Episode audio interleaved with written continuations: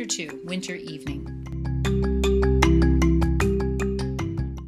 The air was as still as ice, and the twigs were snapping in the cold. A gray light came from the snow, but shadows were gathering in the woods. It was dusk when Almanzo trudged up the last long slope to the farmhouse. He hurried behind Royal, who hurried behind Mr. Corse. Alice walked fast behind Eliza Jane in the other slack sled track. They kept their mouths covered from the cold, and they did not say anything. The roof of the tall, red painted house was round with snow, and from all the eaves hung a fringe of great icicles. The front of the house was dark, but a sled track went to the big barns, and the path had been shoveled to the side door, and candlelight shone in the kitchen windows. Almanzo did not go into the house. He gave his dinner pail to Alice, and he went straight to the barns with Royal. There were three long, enormous barns, around three sides of the square barnyard. Altogether, they were the finest barns in all that country. Almanzo went first to the horse barn. It faced the house and was 100 feet long. The horses' row of box stalls was in the middle, and at one end was the calves' shed, and beyond it a snug hen house, and at the other end was the buggy house. It was so large that two buggies and the sleigh could be driven into it, with plenty of room to unhitch the horses. The horses went from it to their stalls without having to go out again into the cold. The big barn began at the west end of the horse barn and made the west side of the barnyard. In the big barn's middle was a big barn floor. Great doors opened into it from the meadows to let in the loaded hay wagons in, and on one side was the great hay bale, 50 feet long and 20 feet high, crammed full of hay to the peak of the roof far overhead. Beyond the big barn floor were 14 stalls for cows and oxen. Behind them was the machine shed, and behind it was the tool shed. There you turned the corner into the south barn. In it was the feed room, then the long hog pens, then the calf pens, then the south barn floor. That was where the that was the threshing floor. It was even larger than the big barn floor, and the fanning mill stood there. Beyond the south barn floor was a shed for young cattle, and beyond it was the sheepfold. That was all of the south barn. A tight board fence, 12 feet high, stood along the east side of the barnyard. The three huge barns and the fence walled in the snug yard. Winds howled and the snow beat against them, but could not get in. No matter how stormy the weather, there was hardly ever more than two feet of snow in the sheltered barnyard. When Almanzo went into these great barns, he always went through the horse barn's little door. He loved horses. There they stood in their roomy box stalls, clean and sleek and gleaming brown, with long black manes and tails. The wise, sedate work horses placidly munched away. The three year olds put their noses together across the bars. They seemed to whisper together. Then softly their nostrils whooshed along one another's necks. One pretended to bite, and they squealed and whirled and kicked in play. The old horses turned their heads and looked like grandmothers at the young ones, but the colts ran about excited on their gangling legs and stared and wondered. They all knew Almanzo. Their ears pricked up when they saw him, and their eyes shone softly. The three year olds came eagerly and thrust their heads out to nuzzle at him. Their noses, pricked with a few stiff hairs, were soft as velvet, and on their foreheads the short, fine hair was silky smooth. Their necks arched proudly firm and round, and the black manes fell over them like a heavy fringe. You could run your hand along those firm, curved necks in the warmth under the mane. But Almanzo hardly dared to do it. He was not allowed to touch the beautiful three year olds. He could not go into their stalls, not even to clean them. Father would not let him handle the young horses or the colts.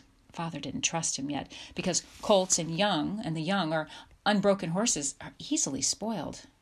A boy who didn't know any better might scare a young horse or tease it or even strike it, and that would ruin it. It would learn to bite and kick and hate people, and then it would never be a good horse.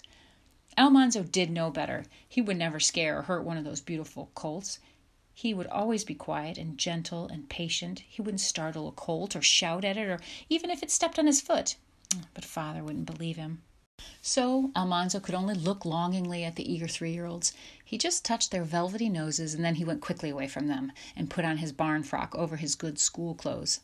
Father had already watered the, all the stock, and he was beginning to give them their grain Royal and Almanzo took pitchforks and went from stall to stall, cleaning out the soiled hay underfoot and spreading fresh hay from the manger to make clean beds for the cows and the oxen and the calves and the sheep. They did not have to make beds for the hogs because, well, hogs made their own beds and kept them clean. In the south barn, Almanzo's own two little calves were in one stall. They came crowding each other at the bars when they saw him. Both calves were red, and one had a white spot on his forehead. Almanzo named him Star. The other one was bright red all over, and Almanzo called him Bright. Star and Bright were young calves, not yet a year old. Their little horns had only begun to grow hard in the soft hair by their ears. Almanzo scratched around those little horns because calves like that. They pushed their moist, blunt noses between the bars and licked with their rough tongues.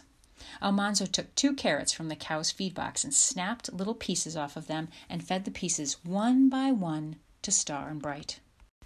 Then he took his pitchfork again and climbed into the haymows overhead. It was dark there, only a little light came in from the pierced tin sides of the lantern hung in the alleyway below.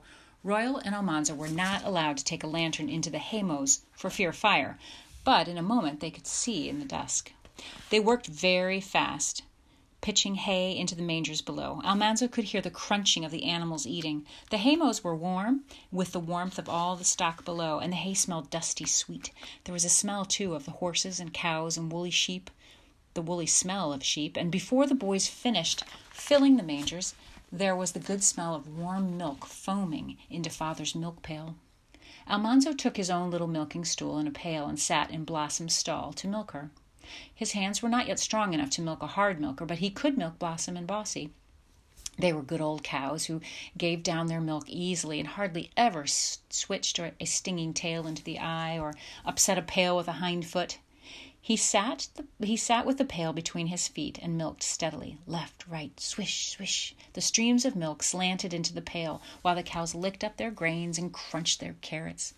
The barn cats curved their bodies against the corners of the stall, loudly purring. They were sleek and fat from eating mice.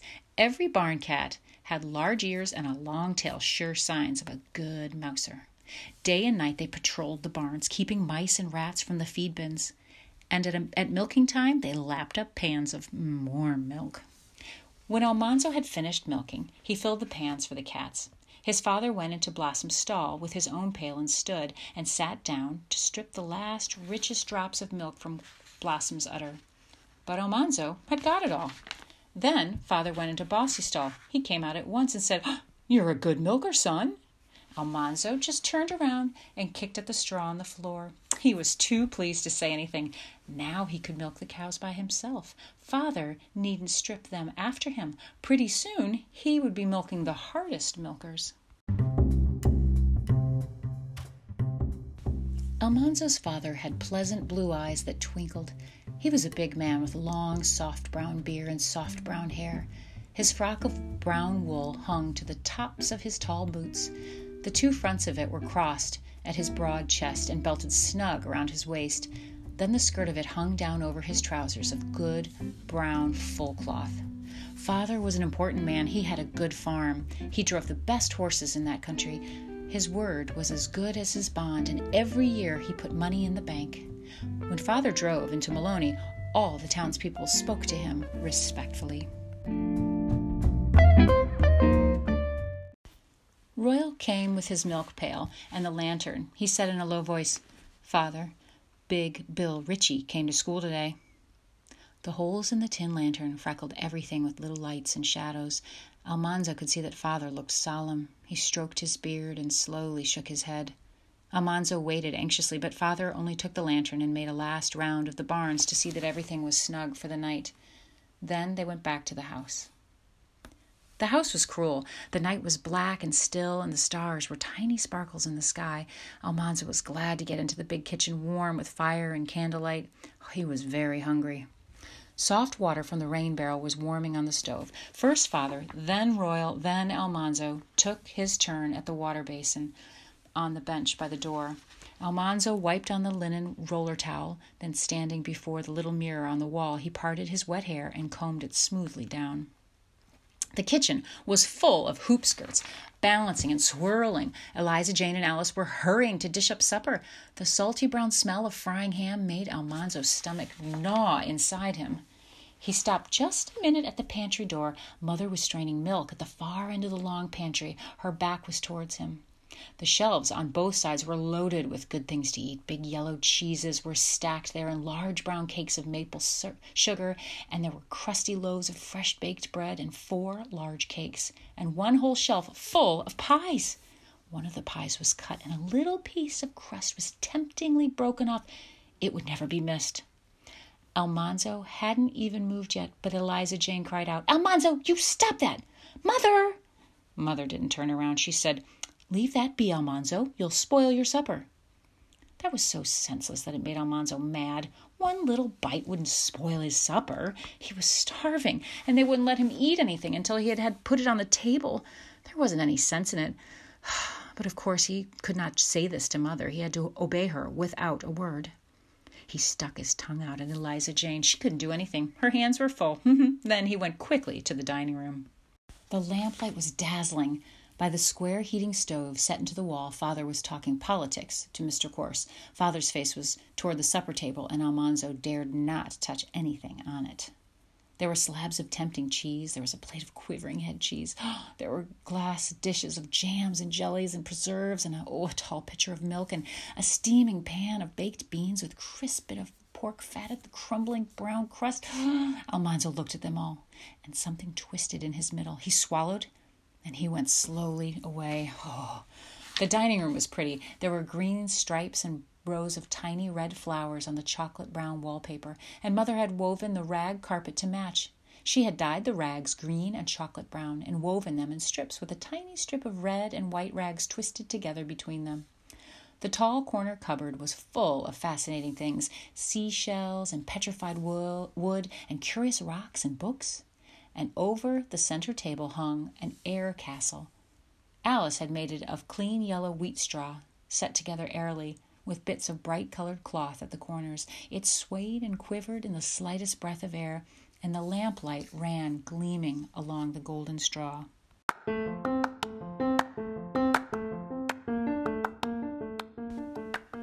To Almanzo, the most beautiful sight was his mother, bringing in the big willowware platter full of sizzling ham. Mother was short and plump and pretty. Her eyes were blue, her brown hair was like a bird's smooth wings. A row of little red buttons ran down the front of her dress of wine colored wool from her flat white linen collar to the white apron tied around her waist. Her big sleeves hung like large red bells at either side of the blue platter. She came through the doorway with a little pause and a tug because her hoop skirts were wider than the door. The smell of the ham was almost more than Almanzo could bear. Mother sat the platter on the table. She looked to see that everything was ready and the table was properly set. She took off her apron and hung it in the kitchen. She waited until father had finished what he was saying to Mr. Corse, but at last she said, James, supper is ready. It seemed a long time before they all were in their places. Father sat at the head of the table, Mother at the foot. Then they all must bow their heads while Father asked God to bless the food. After that, there was a little pause before Father unfolded his napkin and tucked it in the neckband of his frock. He began to fill the plates. First, he filled Mr. Corse's plate, then Mother's, then Royal's and Eliza Jane's and Alice's, and then at last he filled Almanzo's plate. Thank you, Almanzo said. Those were the only words he was allowed to speak at the table. Children must be seen and not heard. Father and mother and Mr. Corse could talk, but Royal and Eliza Jane and Alice and Almanzo must not say a word. Almanzo ate the sweet, mellow baked beans. He ate the bit of salt pork that melted like cream in his mouth. He ate the mealy boiled potatoes with brown ham gravy. He ate the ham, he bit deep into the velvety bread spread with sleek butter, and he ate the crisp golden crust. He demolished a tall heap of pale mashed turnips and a hill of stewed yellow pumpkin. Then he sighed and tucked his napkin deeper into the neckband of his red waist, and he ate plum preserves and strawberry jam and grape jelly and spiced watermelon rind pickles. He felt very comfortable inside. Slowly he ate a large piece of pumpkin pie. He heard father say to Mr. Corse, The Hardscrabble boys came to school today, Royal tells me. Yes, Mr. Corse said. I hear they're saying they'll throw you out. Mr. Corse said, ah, I guess they'll be trying it. Father blew on his tea in, the, in his saucer. He tasted it, then drained the saucer and poured a little more tea into it. They have driven out two teachers, he said. Last year they hurt Jonas Lane so bad he died of it later. I know, Mr. Corse said. Jonas Lane and I, we went to school together. He was my friend. Father did not say any more.